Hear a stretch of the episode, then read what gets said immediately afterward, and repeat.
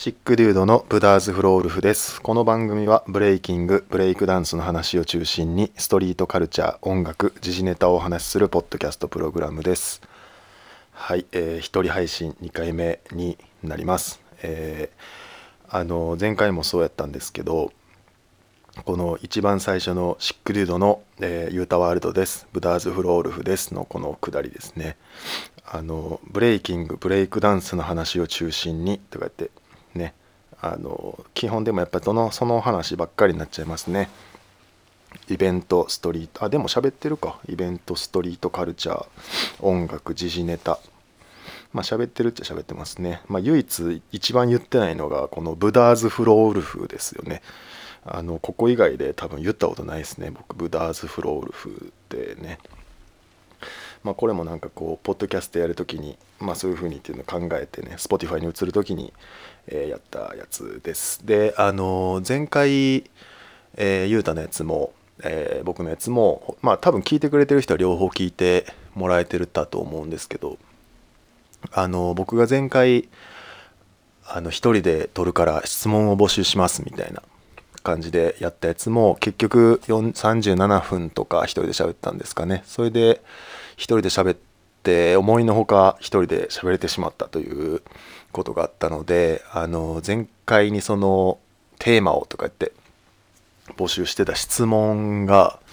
えー読んでないです。前回。先週ですね。だから今週は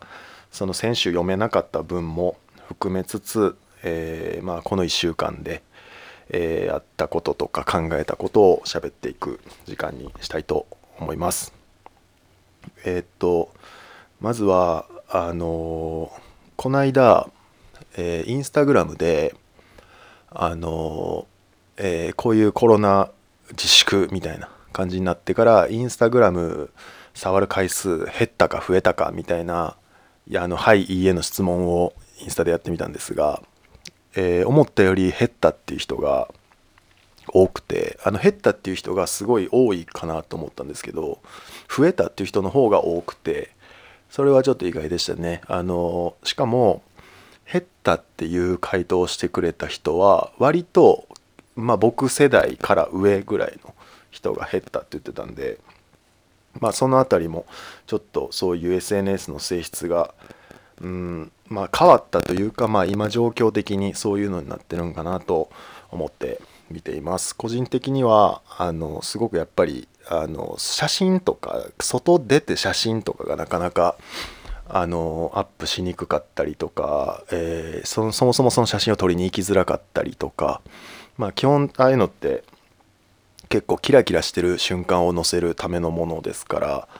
そういうキラキラした瞬間がまあどうしたって少ないですしお家にいるとね。だからそういうのも含めてあの昔のちょっといい写真とか動画とかをアップしてる人とかが、えーいついつに撮ったやつですとかをあの書き添えてアップしなあかんのは世知辛いなと思っています。それからあのやっぱりそういう写真とかがアップできないと文字がすごく多くなるのであのまあその誰が言うてんねんみたいな感じですけど僕が言うのもなんですが文字がすごく多いので、えー僕はちょっと距離を置いています、えーっていう中でまああのそういう先週もちょっと喋りましたけどオンラインレッスンとかがすごく増えてきてあのより発信する人が増えたというかっていうところであのインスタグラム自体が結構そうやなあのこう映画の映画館の最初の予告編みたいなのがいっぱい流れる時間あるじゃないですか。あれの時間を過ごしてるような気分になりますね。今インスタグラム特にストーリーズなんかを見てると。であとはやっぱり今のそういう SNS の使用上というか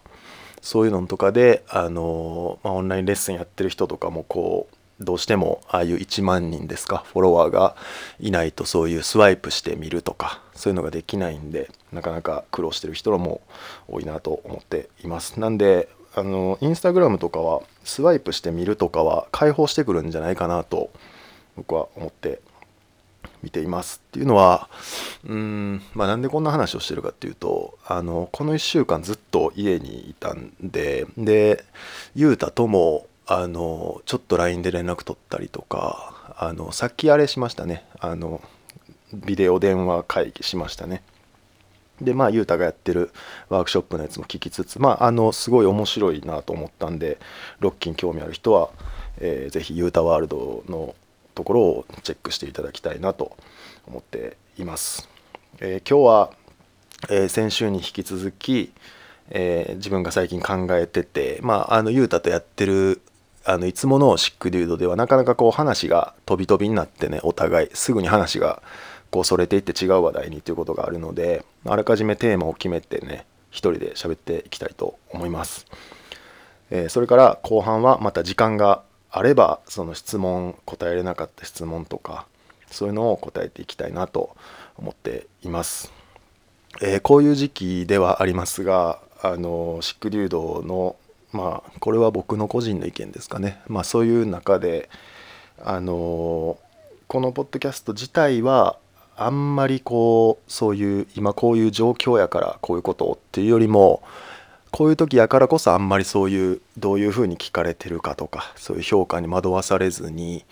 例えば、えー、この状況がちょっと落ち着いて新しい世界になるのか元通りになるのかはわからないですけれどもその時に、えー、自分がその時こういうことを考えてたなとかああいう状況の時はやっぱりこういう思考になるんやなとかそういうのを後で思いたいがために割とあえて、えー、今思ってる結構感情的に考えたことを喋るようにしてます。あのこのカルチャーとかに関しては流れとか。シーンに関してはそういうことを喋って後から自分で聞き聞くように喋ってるとこがあるのでちょっと尻滅裂やったりとか、えー、前回のやつは結構難しいって言われたりとかしたんですけど今週もその感じで喋っていくつもりです。であの結構雄太といつもやってるシックデュードでは漫談チックな素人のヨタごとレベルですけど面白い話とかしてたりとかもするんですが、えー、まああえてそこもシックデュードチャレンジということで、えー、後から聞いてああん時こんなこと言ってたんやみたいなとかこれ当たったなとかこれむちゃむちゃ外れたなとかっていうのを、えー、自分の糧にしたいということで今このシックデュードチャレンジに取り組んでいきます。えー、今日喋ることは昔にシックデュードのホームページがオープンした時に一時期僕とユータで記事を書いていました。まあブログですね。簡単に言うと。でもそれはちょっと続かなくてほんでホームページもちょっと宙ぶらりになってる状態でその記事は今閉じていますがえー、その時に僕が書いた記事みたいなのが今見るとちょっと我ながら面白かったんで今はみんなその記事を見ることできないのですがえー、そのきその去年の6月とか夏ぐらいかなに書いてた記事と今のブレイキンの世界の状況がちょっと似てるなと思ったのでそこを自分なりに振り返りたいと思います。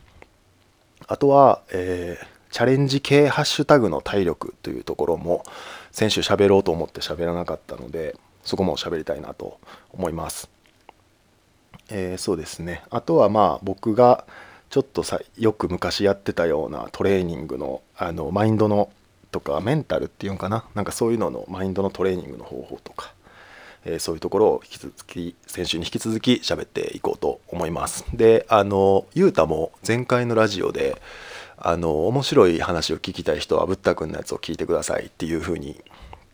えー、言ってましたが、えー、結構それは意外でしたね。みんなからしてもそうなんでしょうか？そういう漫談を求めてるみたいな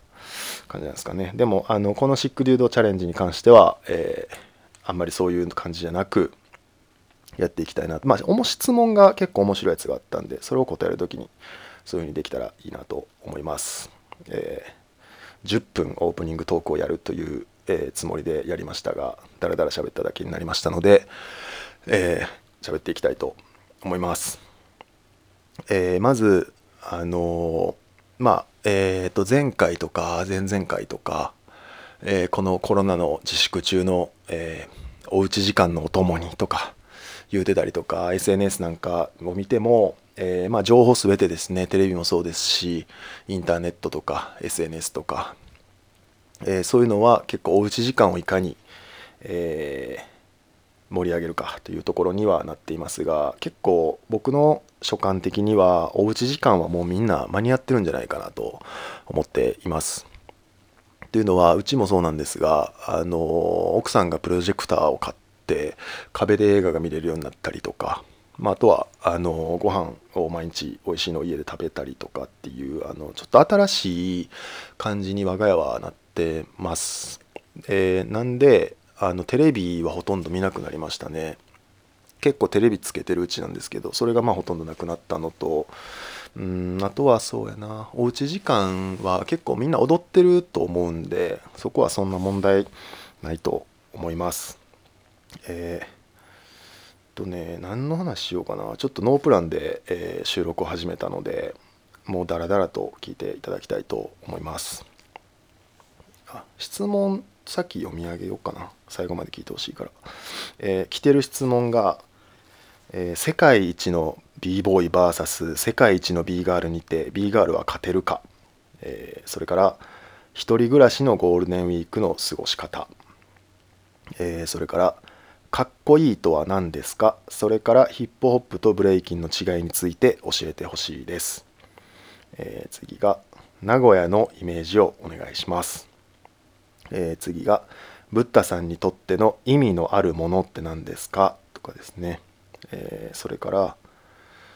え、これは次のテーマの質問ですね。なんか僕に突っ込んでほしいことを募集とか言った時に、え、ソーシャルディスタンスの曖昧さとか、えそれからまあ普通に質問としてコロナが収束してから伸びる分野とか、え昔のチーム T の処理についてとか、えそれからダンス含めエンタメ業界の不安定さが露見したが未来では改善されるか否かの予想と見解とか、えあとはこれからの b ボーイのメイクマネーのやり方、えそれからえー、初めまして屋外でのダンサーの練習場所について場所の共有やマナーなど、え、それから、え、リル・オッサの似顔絵企画がやばいとか、え、ぐらいですかね、え、をちょっとかいつまんで選んだやつが今読んだやつなのでそれを喋っていきたいと思います、え、でも結構質問が多かったから質問先やっちゃおうかな。えー、質問先やります。えー、っと、まず一番最初、世界一の b ボーイ VS 世界一の b ガールにて b ガールは勝てるかという、えー、質問です。えこれはあの今バトルにも全く出てないですし、あのまあ、見てるだけの、えやつのよたごとやと思って聞いてほしいです。え世界一の b ボーイ VS 世界一の b ガールにて b ガールは勝てるか。というところですが、えー、まず僕の答えとしてはまあ勝てると思います。まあ、これは別に全員そうやって言うでしょう。この B ガールは勝てるかっていう質問に対しては。でもこの質問が、ま、ちょっと面白いなと思ったのは多分前提として B ガールが勝ちにくいっていう発想だと思うんですけどでもよく考えるとやあの BC1 とかもそうですねあのあーちゃんとかが普通に b ボーイのそのトップ16とかに入ってたりとか、えー、ありましたけど B ガール部門ができたりとかっていうところで時代の流れがあるにしろあのー、結構例えばそれが BC1 とかやと結構難しいんじゃないかなと僕は思います。例えば、えー、世界一の B ガールが誰かちょっとわからないですけど世界一の B ボーイも誰かわからないんですがその2人が戦った時にうん例えばそうですね例えばそのバトルがベスト16でとか、えー、結構本戦の最初の方とか割と盛り上がりやすいバトルとかであれば B ガールに勝ち目は僕はあると思います。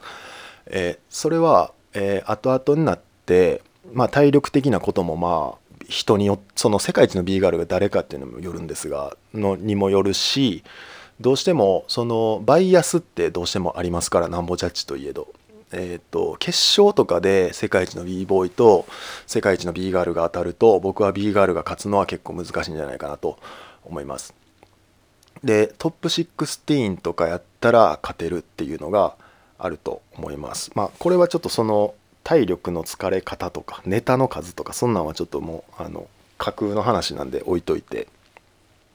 まあ、それがなんでそういう風になるかっていうとそもそも、えー、ベスト16のバトルで B ガールが勝つだろうっていうイメージが僕があるんですが、まあ、実際そうなったとしたら、えー、あのジャッジに問題がある可能性もあります、えー、逆バイアスみたいな感じで、まあ、世界一の B ボーイと世界一の B ガールのバトルですから、えー、そのカードが出た時点であの注目するバトルにはなるでしょう。ですからあのそのバトルが実際始まっても、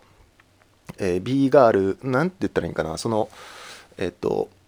あんまり自分が想像してないところを超えられると多分評価したくなってしまうでしょうし、えー、ちょっと一個あまあ俺あんまりこういうスタイルはあんまりないなってジャッジが思うとそこばっかり気になってしまうっていうのがあるのでそういう意味でそこのハードルは B ガールの方がクリアしやすいかなと思います。え、これはなんかその女性とか男性とかっていう問題じゃなくてエアーとかはやっぱり分かりやすいですね。いくらこう b ボーイとか、えー、B ガールっていう垣根がなくなったとしてもやっぱりエアーが連発できる B ガールとエアーができる b ボーイの凄さはみんなの印象は違うと思いますし僕はそれすら個性だと思っています。だから、えー、だからそのバイアスの問題ですね。そのベスト16で b ボーイと b ガールが当たって、えー、それをやるっていうのもバイアスやし、えー、決勝で当たって b ボーイが勝ってしまうっていうのもバイアスだと思いますがまあ、うん、そうですね。だから印象の問題だと思いますが答えは勝てると思いますです。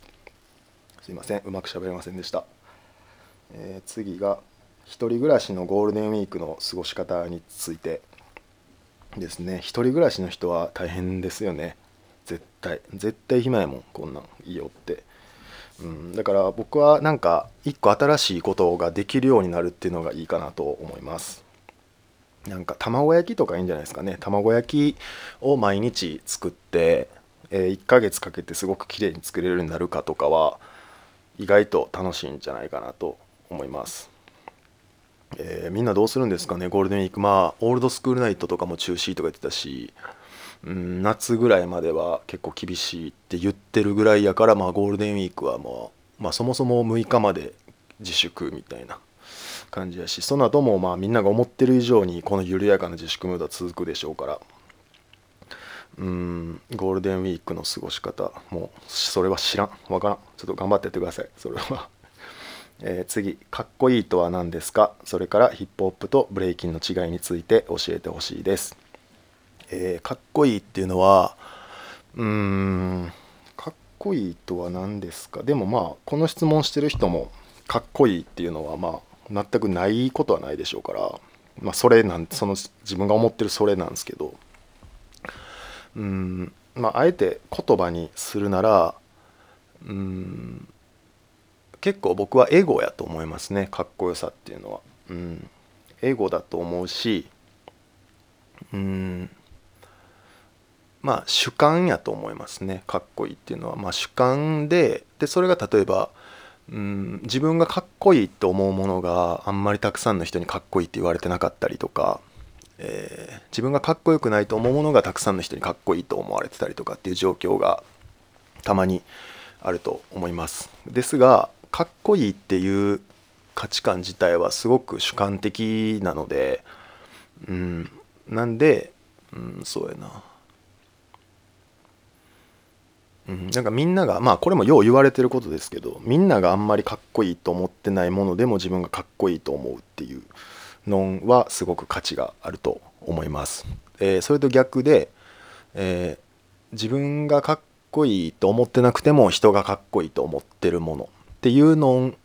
にはあんまり価値がないというかなんかそこが何て言ったらいいかな相対的じゃないというかあの自分がかっこいいと思ってるものにはすごく価値があるんですけど自分がかっこいいと思われてる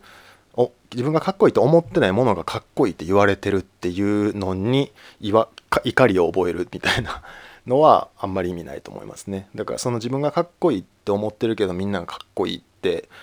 言ってないとかの方にそのエネルギーを割くのが僕はいいと思います、えー、だからかっこいいっていうのはそうやな、まあ、めっちゃ主観的なんじゃないですかね。で僕は結構流行りもんも好きなんでそういう流行りもんとかも取り入れつつ昔に、えー、ワークショップでしてた話が絶対言ってたんですけどあの自分の踊りのスタイルっていうかそれをまあ服やとしたらいろんな服の着方がありますみたいな。これ過去のシックデュードでも喋ってたことがあるんですけどそうするとすごく自分のバランスをこうグラフっていうか可視化するのってすごくやりやすくて実は誰でも。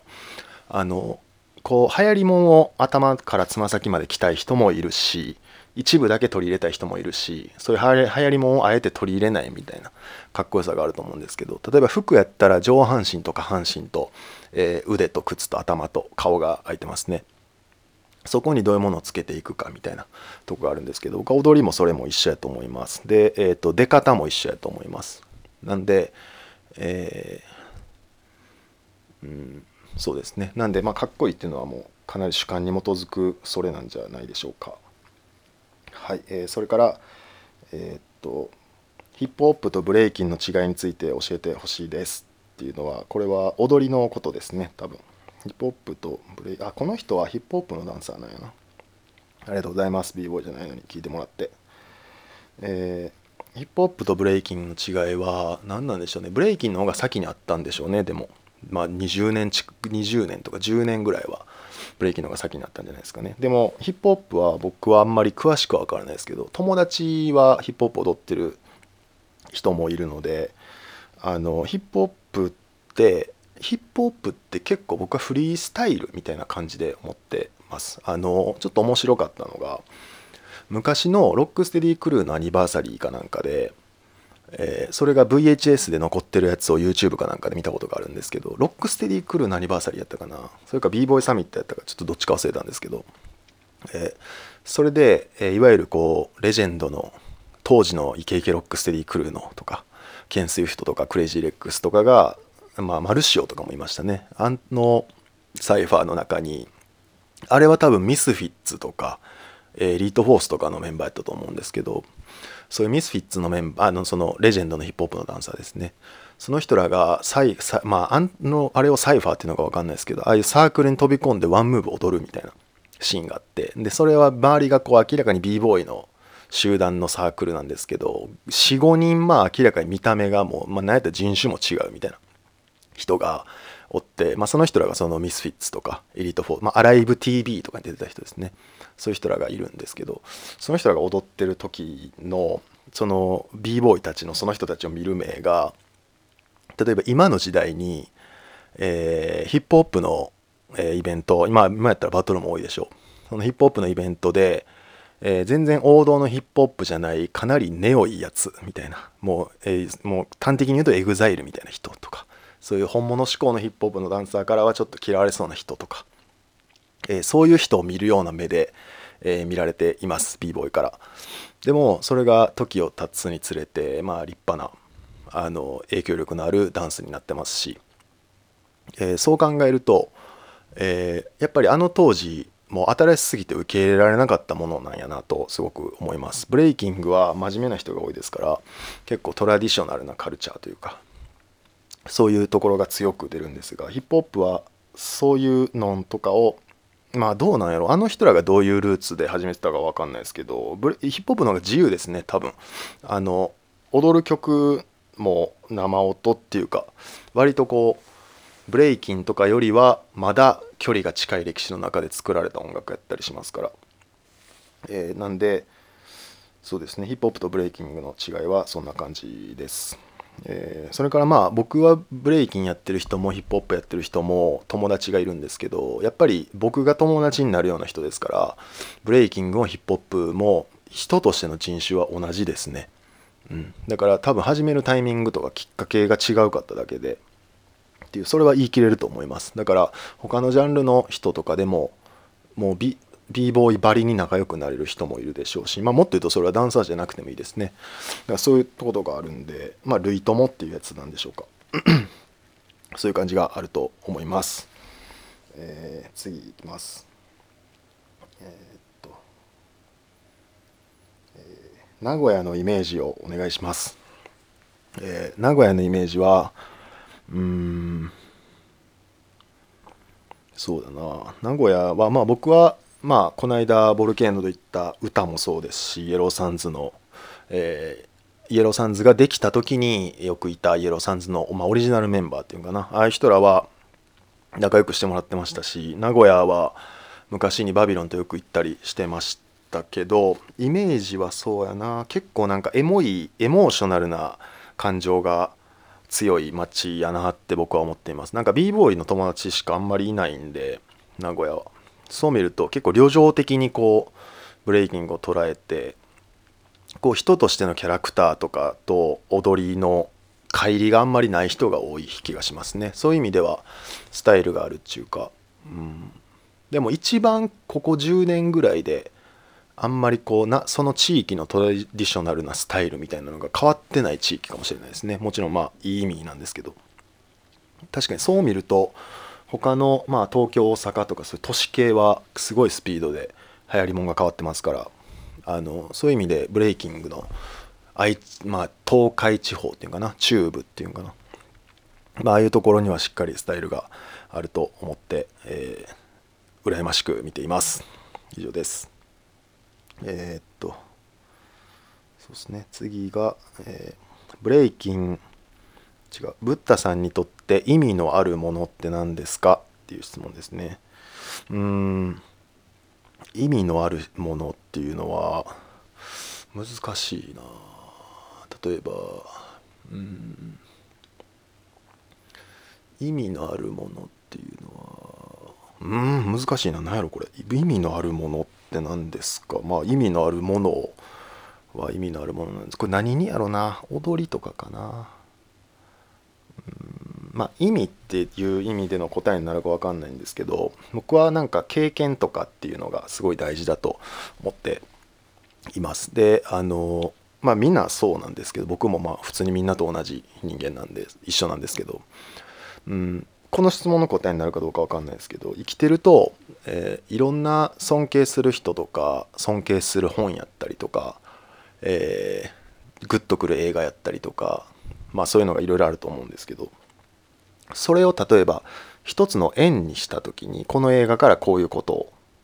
学んだとかこの本を読んでこういうことが分かったとかこの人の話を聞いてこれがいいなと思ったとか、まあ、そういうなんか一つのシャボン玉のような円の、まあ、フラフープみたいな感じの円を想像してほしいですね。でその円が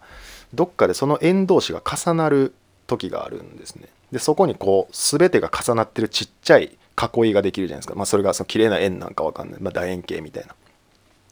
形あの今よう言うて3密の密のあの重なってるで色がちょっと濃くなってる図みたいなやつですね。あれが絶対あるんですよ人って。それが自分にとってすごく意味のあることなんかなと僕は解釈しています。ですからそこがやっぱり人としての芯になるでしょうし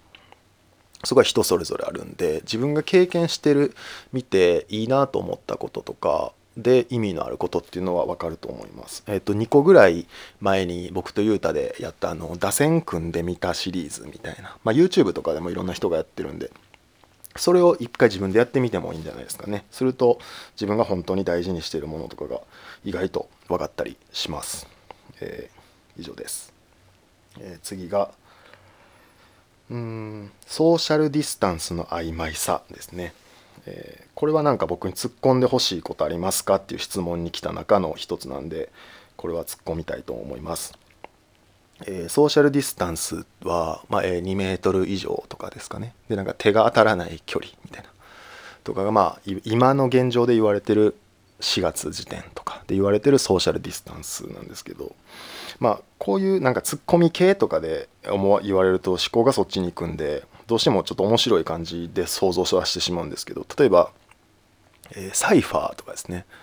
えー、サイファーとかもソーシャルディスタンス重視とかなったらもうやばいですよね。あの 見てる人も同士も2メートル以上離れてとかなりますから。でもちろんサークルは2メートル以上あってはいけないですし真ん中で踊ってる人とも2メートル以上距離を取ってはいけないとか、えー、そういうところがあると思います。でも意外とそういうところからほんまにあの何て言ったらいいんかな。習慣って変わったりするんでだからそういうのがなくなればほんまにそれこそ今流行りのオンラインとかに全てが移る可能性もあるやろし確かに曖昧ですねこのソーシャルディスタンスの曖昧さっていうのは。でもやっぱ日本人っていうの、まあ、日本人ってっていう言い方が正しいのか分かんないですけどこういうのに順応するスピードはもう半端ないですねあの買い物とか行ってレジとかも並ぶと自然にあの距離は空けるようなんか下に今ここに立ってくださいみたいな前の列の人との距離を空けてくださいみたいなのがよくあると思うんですけど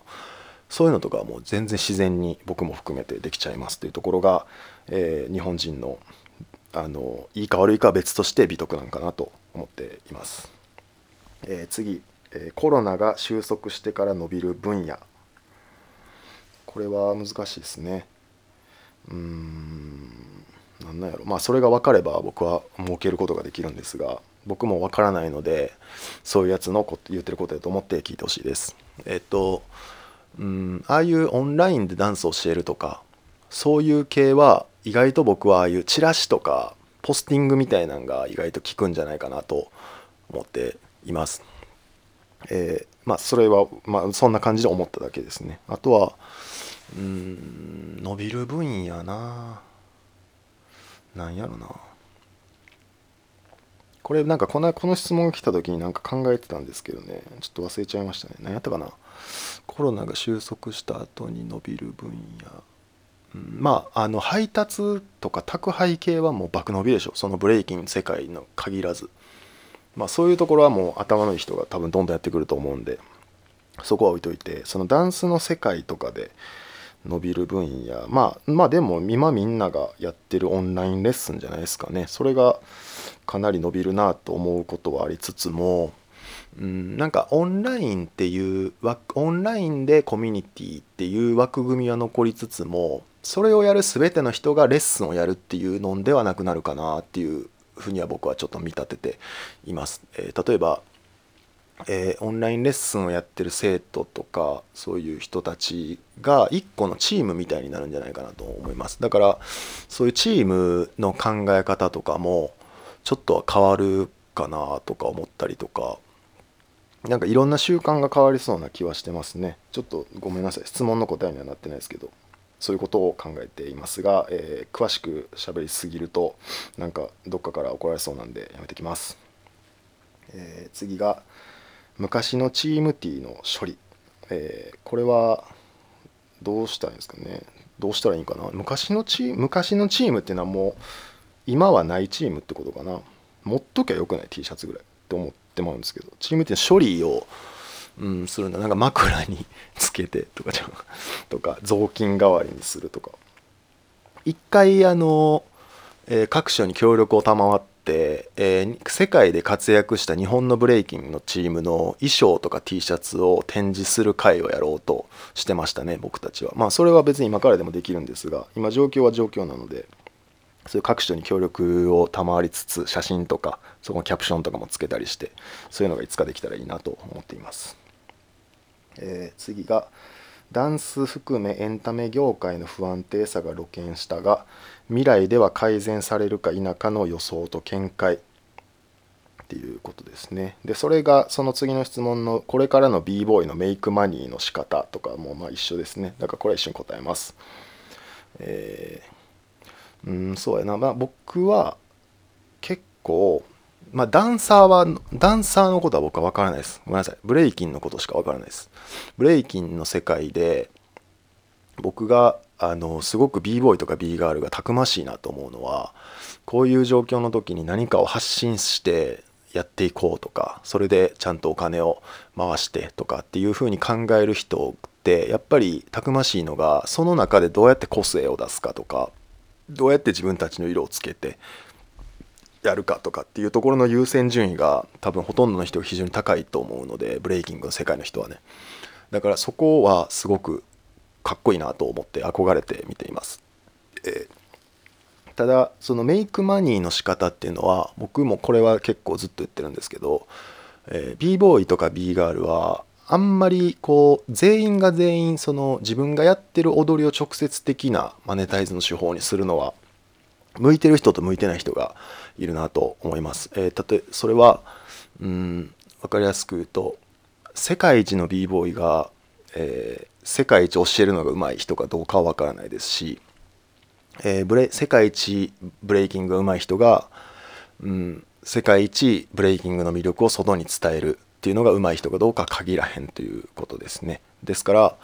あの b ボーイっていうのは発想が豊かで、えー、あとはあの何よりも結構他己主義の人が僕は多いと思うんですよね利己主義っていう自分が良ければっていうよりもこう人を何か人に得をさすことで自分が得するっていうのを結構天然で知ってるカルチャーっていうか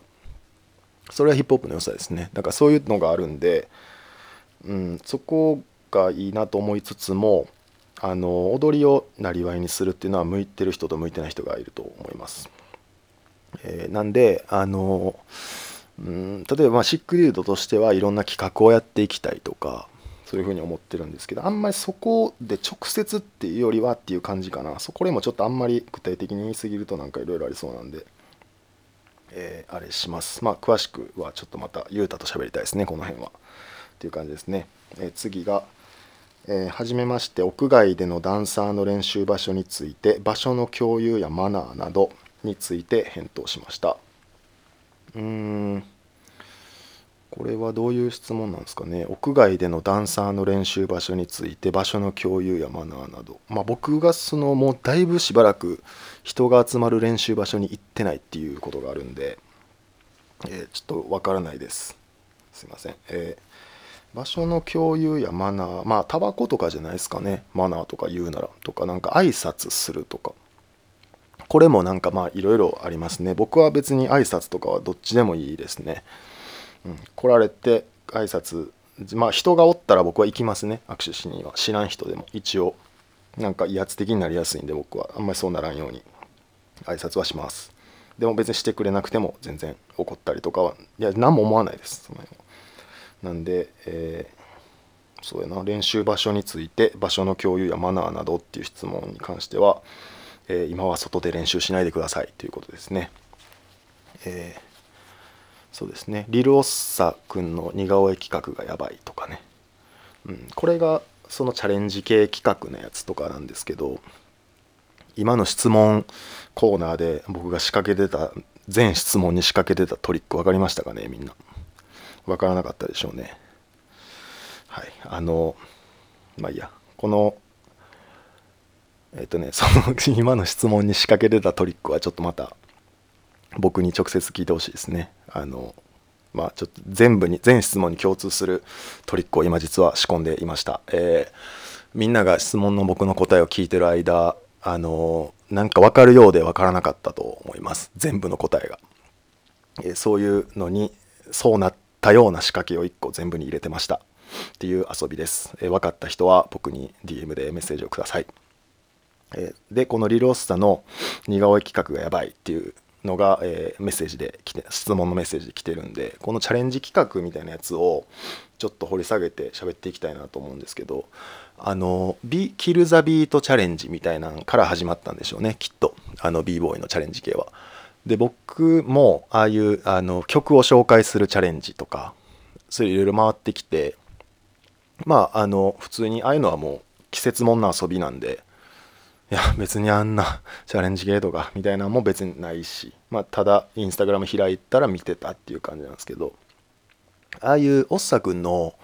似顔絵とかあのリロッサ君という b ボーイの人が、えー、あのインスタのストーリーズのあの質問で誰でも似顔絵描きますみたいな。まあ絵がすごい特徴的で人気者なんですけどリロース君は。で b ボーイとしてもまあ素晴らしいという。